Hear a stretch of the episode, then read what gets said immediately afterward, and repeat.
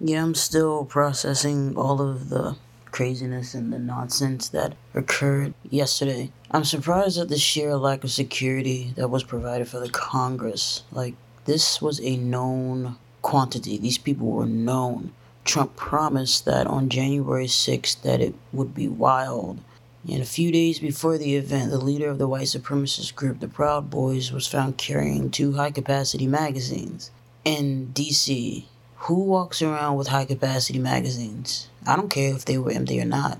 It makes absolutely no sense to have them. Two days before the certification of the results of the presidential election, declaring Joe Biden will be the next president of the United States. Two days before you had a scheduled protest in D C to protest the certification.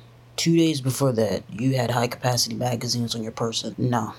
When B L M held their protests in D C, this is what the Lincoln Memorial looked like. And yet they couldn't provide that level of protection for the United States Congress. The Vice President and the Speaker of the House were in that building. These two are key figures for the stability of our government and the succession of the presidency. The Lincoln Memorial is made with marble. It's durable enough to survive some abuse. If something happens, we can fix it. Worst case scenario means we need to rebuild it. Either way, it can be done. Lincoln is a titan of American history. He will always have a place in the District of Columbia. Lincoln is the representation of the unity of the nation. Lincoln, during the Civil War, took on the treasonous secessionists and defeated them to help keep the Union intact. They took time to defend the physical statue of a dead man. But what about his ideas? What about what he represented? The Congress was in session to certify the results of the election and ensure the transfer of power to the next president. The Congress consists of Democrats, Republicans, and Independents. The Union that day was intact. The Union and the government were working perfectly. And for some reason, they chose to not protect the Congress. They chose to not protect the Union. Let's be clear and look at these series of events. On November thirteenth, twenty twenty, Donald J. Trump removed multiple people from senior positions at the Department of Defense, and he replaced them with his own sycophants. Days before January sixth, twenty twenty-one, the mayor of the District of Columbia called for the National Guard to bolster the Metropolitan Police Department. She got three hundred additional troops or guardsmen from the D O D, but their scope was limited by the D O D. A half hour before the joint session of Congress to certify the results, Trump whipped his crowd into a frenzy and pointed them in the direction of the Capitol. Now, he said he would walk with them to the Capitol, but somehow wound up back at the White House, watching everything unfold on television. The insurrectionists came upon the Capitol that was woefully insecure. They pushed through multiple barricades, and each time the Capitol Police fell back. Various buildings needed to be evacuated as the mob pushed forward. The Capitol building received multiple announcements to stay away from windows and doors. Congress was recessed and barricaded inside the building, while Congress and the Vice President were under siege from insurrectionists. The mayor once again asked the Department of Defense for more National Guard troops. That request was denied. Reports from the White House were that the president needed to be convinced. He needed to be convinced to deploy the National Guard. While this was going on, the insurrectionists were traipsing through the halls of Congress undaunted. In some cases, they clashed with the Capitol Police. In some cases, they took pictures with the police. And in other cases, they were chasing them around the halls of Congress.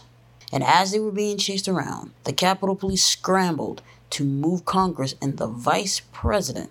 Reports also surfaced that Capitol Police were not prepared and did not have proper emergency plans to evacuate Congress in case something like this happened.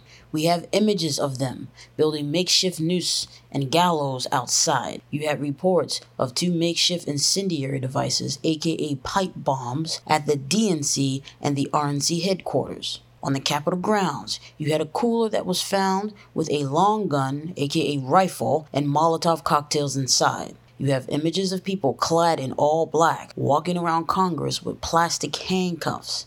They walked around the halls with Confederate flags and the Join or Die flags, not realizing the sheer irony of having those two flags next to each other. One representing the imperative need to join together the colonies for their survival against the British monarch, and the other representative of a band of treasonous rebels hell-bent on destroying that very union. Donald J. Trump had to be forced to release a statement hours later telling his insurrectionist mob to go home and that they were also loved and that they were special.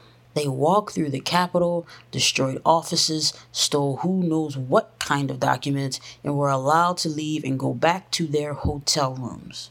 The F B I told us years ago that white supremacists were infiltrating all levels of law enforcement. The acquiescence of some members of the Capitol Police to the insurrectionists is indicative of this cancer in our law enforcement.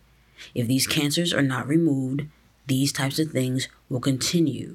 At this point, these people are threats to our national security. They occupy positions of power that will allow recklessness and lawlessness as long as it suits their own needs.